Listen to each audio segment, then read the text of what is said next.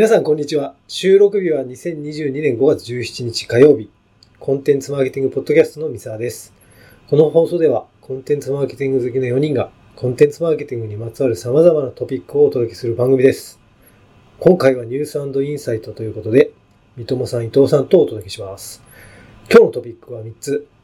1つ、バズフィードジャパン、朝日放送グループホールディングス、バリューコマースとの資本提携に関するお知らせ、PR タイムス。二つ目、パブリッシャー各社、記事のパーソナライズ化をテスト中。記事の一本一本に必ず読者がいる、デジデイ。三つ目、サードパーティーデータはゴミ。マーケターが大好きパーソナライズの是非、マーケティングウィークです。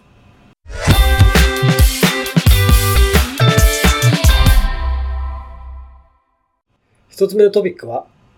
バズフィードジャパン、朝日放送グループホールディングス、バリューコマースとの資本業務提携に関するお知らせ、PR タイムス。伊藤さん、こちらはどんな内容でしょうか？前回のニュースインサイトでもバズフィードネタだったんですけど、今回もちょっとバズフィードネタということで、バズフィード好きおじさんなんですが、これ朝日放送との提携、バリューコマースと資本業務提携というお話ですよね。結構内容的にこう記事を読んでると、結構一つはノウハウ的な部分とかでいくと、やっぱり放送メディア側の番組制作能力うんという部分であったり、あるいはそのバリューコマースが噛んでるっていうところでいくと、広告主の方をまあ連れてくるっていうのが役割としてあるっぽいみたいな。で、バズフィード自身は、やっぱり若い人たちへのリーチが非常に強いよっていうようなところ、それぞれ読んでいるとあるところなのかなと。あとはまあ、そうですね、ライフスタイル系のところの、いろんな媒体をバズフィードの場合持ってるっていうのが書かれてるような感じですね。で、やっぱりそれぞれに強みのある部分っていうのを掛け合わせてやろうというようなこのリリース文を読んでて感じるところであったんですけども、自分が思ったのは、一つはなんか面白そうだなと思ったのは、これってかつて言われた通信と放送の融合結局これ、そうなんじゃないのっていうふうに 一つ思った感じはありますね。やっぱり資本が絡む形の提携をしたわけですよね。やっぱりネットメディアがレガシーな放送会社と資本提携をしたっていうのはまさになんか、ライブドアとフジテレビのなんか、はいつの日かの実現したんじゃないかなっていうのが 一つ思うところで、でやっぱりあのビジョンっていうのは、そういった意味でうん。必然というか、ただ当時は非常に抵抗が大きかったけども、でも今はこれはもう避けられない状況なのかなっていう一つ思ったっていうところ。それからもう一つやっぱりうんバズフィードって若い子とか、あるいはそのネットで何が話題になっているかっていうところとかに関して、やっぱりその編集の方とか含めて非常にアンテナが高いので、そういったものが放送コンテンツ側の方に連携されやすくなるみたいなところでいくと、番組作りとかのアイディアの部分とかっていうのがすごく変わってきたりとかするのかなっていうまあ期待がまああったりとかってなりますが、今多分なんか、テレビのね、番組作るときとかも AD の人とかが、おそらくとかうんリサーチ会社の人が多分ネットでたくさん検索して、YouTube とか見たりとかして、流行り物とか発掘してやってるみたいな、リサーチのステップが噛んでるところとかっていうのがよりなんか、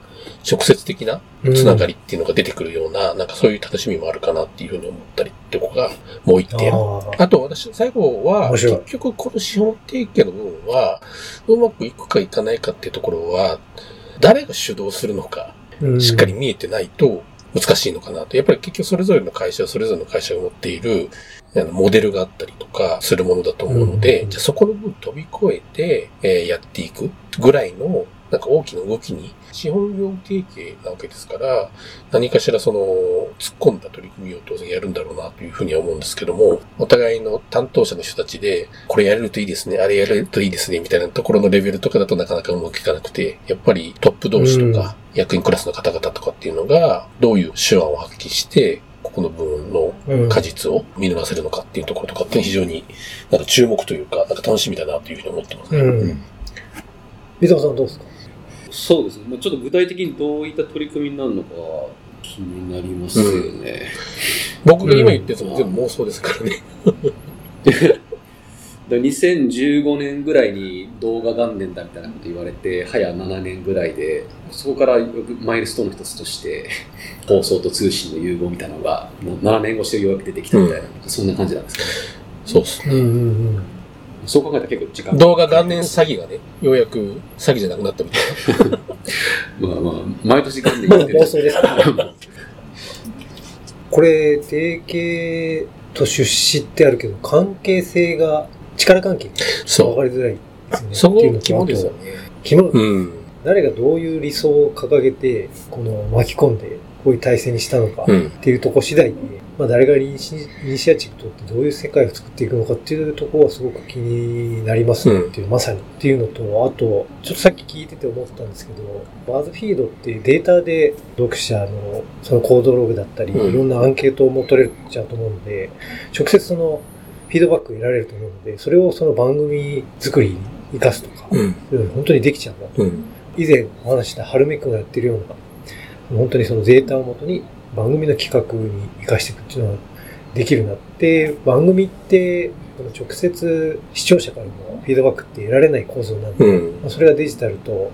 番組の連携することによって番組がすごくいいものができていくことによって、テレビ側だとなんかその広告主に対していいものが返していける。うんで、朝日テレビとしたら広告主からもっと効果がですねうん。払ってもらえるというような構造にできるのかなと。さらに、まずこのバリューコマースは単純にそのバズフィードの出口の一つとしてうん。データを活かしたものから何が売れるかっていうのをこうトライアルでやっていくだけなのかなっていうような気もしますが、その番組とバズフィードと出口のこうソーシャルコマース的な、うん。あ、違う、メディアコマース的な、この辺の連携はすごくいろいろできそうだなっていうのは聞いてて思いました。3、4年前ぐらいのね、コンテンツマーケティングワールドの基調講演で、バズフィードのアフィリエイトの責任者の人喋ってましたもんね。ありました。うんありましたよ女性が女性のね。うん。そのあたり、まあ、聞きたい。なんか単純な、バズフィードのこの記事広告とテレビのこの CM 枠セットでいくらで、なんとところ20%オフですみたいな、そんなレベルの話じゃない、うん。ちょっと連携を期待したいですよね。じゃあ二つ目、パブリッシャー各社、記事のパーソナライズ化をテスト中。記事の一本一本に必ず読者がいる Digiday の記事ですが、こちらは私が挙げた記事なんですけど、これはあのパーソナライズをワシントンポストとニューヨークタイムズがすごく今強化していますよという内容になってます。えーもともとそのアプリ面ではやってたそうなんですけど、ブラウザで見るそのウェブサイトのトップページですね。で、えーそのパーソナライズ化っていうのをより進めていきたいというような内容になってます。で、なんであのこれを今進めているか、サードパーティークッキーのサポート廃止とか、まあ、そういったあのその読者の行動が特定しにくくなってくるっていう背景もあるんですけど、今既存の読者がさらに良いその購読の体験をしてもらうことによって継続してもらうっていうのを狙いにしているのと、あとまあ新規のユーザーをメール購読読者に対して有料にしてもらうっていうようなパーソナライズによって有料購読者を増やしていきたいという継続的にそのビジネスを成長させていくその肝にしたいというような内容かなと思います。うんで、ここであの私思ったんですけど、パーソナライズってこういう専業メディア結構前から言われてるかなと思ったんですけど、あウェブサイトもそんなにやってなかったんだっていう、まあそんなになんか進化してないなっていうふうに思ったのと、あとなんかそのメディアの接触の理想って、なんか読者側からすると、100%とか90%とか割とそのパーソナライズ化が多くなっちゃうと、割と新しい記事に出会える機会損失になるから、なんかそれはそれでちょっと良くないんじゃないかなっていうのを思ったっていうのとですね、あと、この辺の理想で言うと、例えばパッケージメディアと呼ばれるその新聞だったり、まあニュースレター、とかって呼ばれるものには、まあそれそれはそれですごく良さがあるなと思ってて、例えばあなたが今日一日読んでおけば良い情報はこれですというふうにその範囲を示せるのと、っていうのがあると思うんですね。これってあの、デジタル上のメディアだと、パーソナライズ化された記事がひたすら出てくる。なんで、終わり時がわからない。今日どこまで読めばいいのかわからないっていうのがあるので、えっ、と、なんかその、パッケージ化されて、かつ、パーソナライズ化された記事と、今日あなたが読むべき記事みたいなのが、こう、いい具合に、こう、パッケージにされて、トップページで示されるっていうのがちょっと理想じゃないかな、なんていう読んで思いました。自分がやってるその運動メディアだったら、どうすると本業への価値が出していけるのかっていうのを考えたときに、パーソナライズ化って今、レコメンドウィジェットとか使ってやってますけど、精度その割合ってすごく少ないんで、まあ、この辺ちょっと深掘っていく価値はありそうだなっていうのをちょっと自分の実務に置き換えて考えた感じです。私、そうですね。これ見て思ったのは、はい。ニュースメディア系にとってやっぱりトップ面ってすごく大事。うん。なので、これも、あの、いわゆるトップページのレコメンデーションのところで、まあ、パーソナライズ技術を使っているっていうところの話ですけども、これ読んで、やっぱ思ったのは、あ、これヤフーだなって、ヤフージャパンだなっていうふうに。こういうの枠とかって、あの、ニューヨークタイムズあるみたいな話ありましたけど、うんうん、今、ヤフーの、まあ、アプリもそうですし、スマホも PC も含めて、やっぱ真ん中のカラムのところってニュース枠になってて、あそこは最適化の方がなされてってますよね。私も比較的、いくつかニュースの方はチェックするけれども、結構比較的なんですか、うん。世の中で一般的に話題になっている事柄、および野球ネタっていうのはやっぱり、うん。ヤフーのトップページから入っていくってことが、自分の行動を振り返ってやっぱりすごく多くて、野球？野球。野球？野球と、あと、世の中一般の、うんいわゆるなんか三面記事ネタ的なもの。要するにその世間が何に注目してるのかを拾う場としてはヤフーニュースってすごくいい場なので、なんかそういったものを拾うっていう意味でよくヤフーのトップから入るっていうことはやっぱ今も自分の中の習慣としてもあるんですよね。やっぱりなんかそれってやっぱ普通にやって、で、よくよく考えるとやっぱりそ習慣になってるからやっぱりニュースにとってやっぱり一面っていうのはやっぱすごく重要で、やっぱそれは紙の時代からそうだったと思いますし、あの、うん。現時点のやっぱりデジタルになっても、まあ、いかにその検索エンジン流入とかね、その、うん。えっと、エントリーポイントはこうマルチになってたとしても、やっぱトップページの果たす役割ってすごく重要だと思うんですよね。まあ、そういった意味で、うんうんうんそのあの将来のサブスクライバーを増やしていくっていうこととかを考えていった場合に、トップ面でいい体験を提供するきっかけを作るっていうのは意味のある作戦だと思いますし、なんか以前、あの、サブスクライバー、まあ、あの、ニュースメディア向けの専業のコンサルティングサービスを提供している、トワイプっていうところが提唱しているコンセプトで、そのハビットフォーミングっていう、まあ、習慣形成っていうのが、やっぱりすごく大事っていう、一定の接触量っていうのが、やっぱりそのサブスクライバーになっていくとにはすごく大事だっていうようなことを言ってますけど、まさにそれかなとも思いますし、あとなんかちょっと、あの、この記事読んでて、あのすごく細かいところでいいなと思ったのは、あの、完全自動じゃなくて、あの、記者が、あの、少し、あの、レコメント対象のもののフィルタリングをしてるっていう、要するにはい。その中のやっぱりクオリティコントロールっていう部分とかもやっぱり気にしてやってるのかなっていうふうには思っていて、やっぱりそこは技術の部分と記者の方の経験っていう部分がミックスされた場になってるというふうに思って、その 4U の枠を見ると、なんかますますいいなっていうふうに思ったりとかしますかね。うん、バランスがね、うん。確かに。水野さんどうですか？そうですね。まあなんかさっき三沢さんおっしゃったみたいに、こう、新聞社のパーソナライズって、なんか何年も前から毎年なんか聞いてる気がするなっていうところ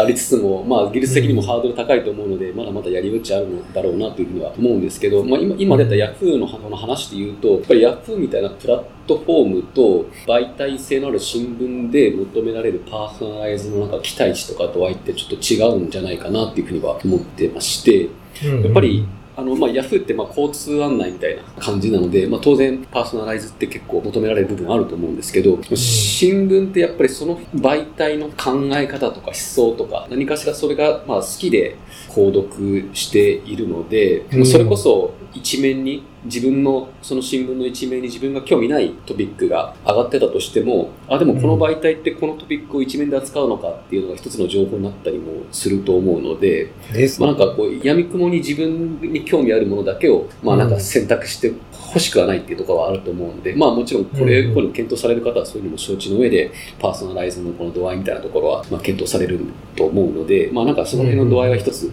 重要になるんだろうなっていうのと、あとなんか、この記事を見る限り、それによって増やしたい KPI の一つって当然サイトのトラフィックとのことなんですけど、なんかうん。パーソナライズによってサイトのトラフィックとかそういうのを増やそうとすると、やっぱりはい。きめ細かく記事をどんどん発信していく必要があるという意味では、なんか作成コストとかもさらに増すんじゃないかなっていう懸念もあるので、なるほど。やっぱりなんかパーソナライズに足るコンテンツがないとパーソナライズできないと思うので、みんな向けじゃなくてあなた向けぐらいのコンテンツがそれこそいっぱいないとなかなかパーソナライズされてるって感じにならないと思うので、もう結構作成コストはなんか増しそうだなっていうので、なんかその辺のバランスをどう取るのかなっていうのが気になりましたね。うんうんうん。まあ確かにその辺の制度の話はあるかもしれないですね。今、三笘さんの聞いて思ったんですが、確かにそのメディア、新聞社とその Yahoo みたいなそのプラットフォームと呼ばれるものと、確かにパーソナライズとしての位置づけって確かに違うなと。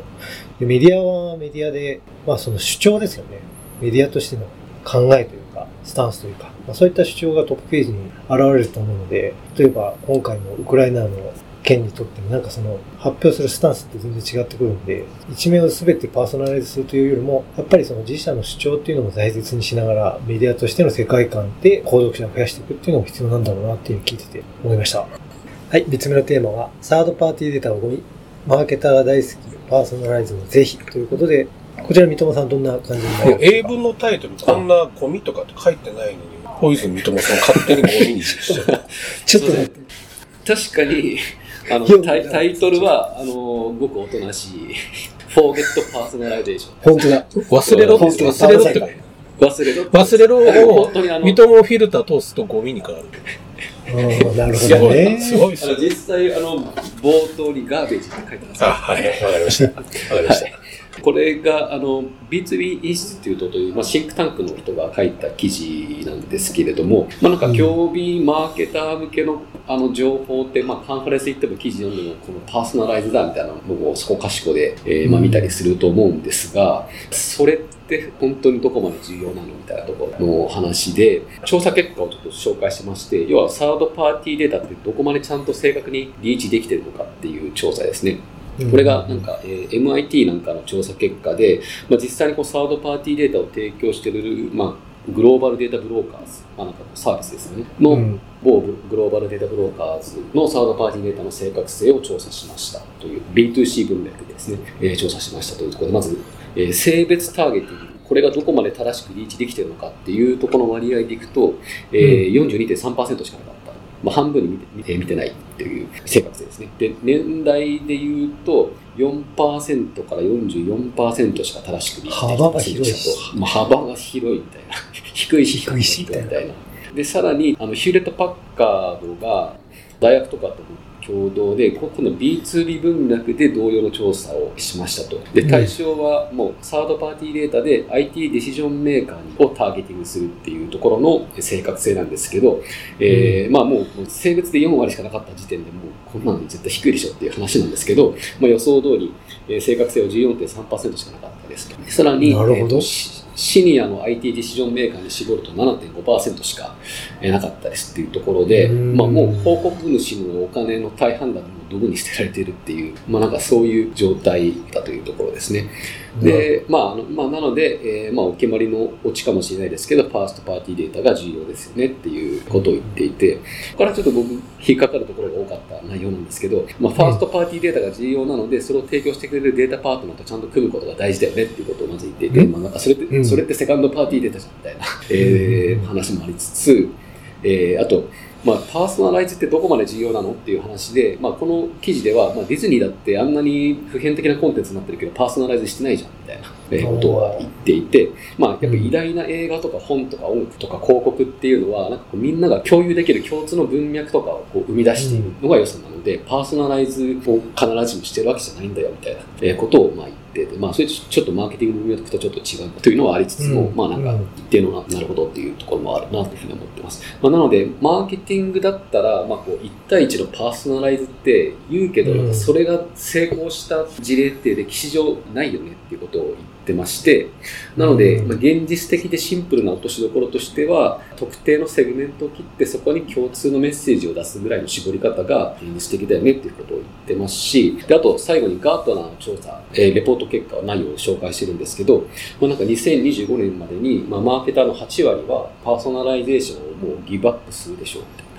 えー、ことも紹介していて、まあ、この記事書いてる人はもう2025年までかかんないでしょみたいなことを、えー、言ってるという、そんな内容です、ね。3年後ですね。3年後ですね。まあ確かにパーソナライズってみんな言うけど、みんなどこまで腹落ちしてるかっていう感じのとこは確かにあるなというふうに思ってます。僕もなんかすごく成功してるサードパーティーターゲティングって、うん、あんまり思い浮かばないんで、確かにこのパーソナライズってちゃんともうちょっと解像度を高くして、何をもってパーソナライズと言ってますかっていうのはなんかこうちゃんと考える必要あるなというふうにはこの記事を見て思いましたが。パーソナライズって、例えば Google のパーソナライズにおいても、結局やっぱり一番大きいのってローカライゼーションと、あと多少の検索履歴のところで、過去に検索したところとかっていうのが少し検索した、まあ、例えばサイトとかページとかっていうのが少し調整されやすいぐらいのところで、いわゆるなんていうんですか、一人一人にパーフェクトにニーズにマッチしたものを届けるっていうのは、あれだけファーストパーティーのオプトインデータ持ってる Google でそれ実現できていないっていうことを考えると、ある意味幻想なんだろうなというふうにも思うんですよね。うん。じゃあ、パーソナライズとか、あるいは one to one とか、コンセプトとして非常に大事で、そこの部分っていうのをどういうふうに意味解釈をして取り込むのか、こう、お互いに目線を合わせていくところとして非常にすごく大事なんじゃないかなと。やっぱりこれまでそのサードパーティーのクッキーデータでターゲティングとかができていたところとかっていうのは、裏を返せ自社のファーストパーティー情報を集めるっていうことをやってなかったり、あるいはそこのところに対して深掘りっていうものもあまりしてこなかった。要するに、サードパーティーの方、データの方を使った方がスケールはしやすいから、そっちの、そのファーストパーティーの方に対してやっぱり取り組みって、やっぱり過去においては弱かったと思うんですよね。まあ楽天みたいなところを除くと。だけど、まあ、やっぱりそこのところに対しての取り組みっていうのが、まあすごくまあこれから大事になってくるわけですし、じゃあその、これまで全然ファーストパーティーメモをくれてなかったところとかが改めて取り組むかやったときに、どういう期待感を持って、うん、で、あるいはどういう意味として、パーソナライズって位置づけてやっていくのかっていうのはすごく言葉の使い方とか考え方とかっていうのを大事にしながらやっていく必要あるなというふうに聞いてて思いましたね。確かにデータによるパーソナライゼーションっていうのがまあちょっと幻想みたいなところがあるとはいえさっきおっしゃったみたいに特定のセグメントにちゃんと適切な情報を届けるっていう姿勢は重要ってなった時にやっぱりなんかファーストパーティーデータセカンドパーティーデータサードパーティーデータ周りでなんか言葉遊びが始まってしまっているので、うん、なんかそのあたりの定義をしっかりした上で、うん、えー、施策を考えないといけないなっていうふうには確かに思いますね、うん、なんかゼロパーティーデータみたいな話も出てきますし、人によってファーストパーティーデータが意味するところってもう今違ってきてしまっている状態だと思うので、うん、そういうところでの認識合わせで現実的なパーソナライゼーションというのをなんか認識合わせてやっていくっていうのは確かに重要だなと思います。うんうん、なんか、三笘さんあれですもんね。もう、ゼロパーティーデータって言ってるやつ見つけたら、もう全員なんか注意しに行ってますもんね。ゼロパーティーデータ警察。もうゼロパーって言った言ったぐらいの時点でもうちょっと刺しに行くぐらいの。恐ろしい、恐ろしい、恐ろしい。いやいやいや。メディアとメーカーだとパーソナライズをどう活用していくかっていうのちょっと変わってきそうですよね。ビジネスモデルが違うとっていう話ですけど、あ、以前ですね、ファーストパーティーデータをテーマにしたイベントで、某メディアさんがこんなこと言ってたんですね。パーソナライズとかファーストパーティーデータが重要だって言うけど、まあ、うちは広告ビジネスモデルでやってて、今全然必要性を感じないんだと。で、なぜなら、記事を出すことによってすごく読んでもらっているので、別にその辺全然必要なくて、で、PV 課金なんて求められてないと。で、その辺を何かやっていこうとするっていう方がコストがかかってしまって、重要だと分かってるけど、緊急度の高い課題だとは全然思ってませんみたいなこと言ってて、イベントの全体の方向性としては、パブリッシャーがほとんどだったんで、まあ、CDP を構築して、ファーストパーティーデータっていうのを積み上げていかないといけないよねっていうので終わったんですけど、メーカー観点とメディア観点でもこう、パーソナライズの緊急度、重要度、違ってくるのかなっていうのは思いました。純粋なメディアと事業会社がやってるオンドメディアのパーソナライズの違いみたいなところでいくと、純粋なメディアの方のパーソナライズの方がなんかちょっと若干設計が難しそうだなっていう気はなんかしますよね。うん、オウンドメディアだと明確な目的の販売だったりとか、うん、何かしらの登録だったりみたいな、あの、落としどころがはっきりしてるんで、パーソナライズもその分だけ設計しやすさはあると思うんですけど、メディアってトラフィックを増やしたりとか、そういうちょっと、うん、なんかファジーな部分になってくるので、ちょっとパーソナライズとのつながりとか、何がいいパーソナライズなのかっていうのを検討するのがちょっと大変そうだなっていう気はしますしね。あと、例えば、あれですよね。まあ、三笘さん言った話も本当にそうだと思うんですけど、セールスも含めて、順行売れるところとかっていうのは、うん、それで成立、ある程度成立する部分もありますし、そういった意味でいくと、あまり必要性を感じないっていう部分はあったりとかすると思うんですよね。なので、うんうん、プログラマティックな広告に依存しているか、していないかとか、そういった部分とかの割合とかによっても随分変わってきたりとか、あれば、まあ自社の、そういうリマーケティングとかそういった部分とかがすごく収益になっているとかっていうことであれば、そこはやっぱり随分危機観とかも随分変わってくる部分だろうなとも思いますし、なんかそのあたり、うん。メディアのビジネスモデルにおけるその広告のあり方のなんか違いによって随分そうですね。違いはありそうな気もしますよね。うんうん。なんか確かに、いずれにせよ、なんか一番最初のトピックのそのバズフィードがうん、バリューコマースを使って自社のそのファーストパーティーデータなのかから得られたものからどうやってえーメディアコマースとしての出口を拡張していくかもありますし、あと朝日放送と組んで、自分たちのその持っているファーストパーティーデータから得られたものから考察して、放送っていう企画に反映していくっていうところ、いずれにせよこう肝になってくるんで、うんなんか今、さっき言ったそのメディアが、今重要だと分かってるけど、緊急でではないと言っときつつも、中長期的に考えたら、その、ファーストパーティーデータをいかに積み上げて、まあ、プールしていくかみたいなのがすごく肝になるんじゃないかなって聞いてて思いました。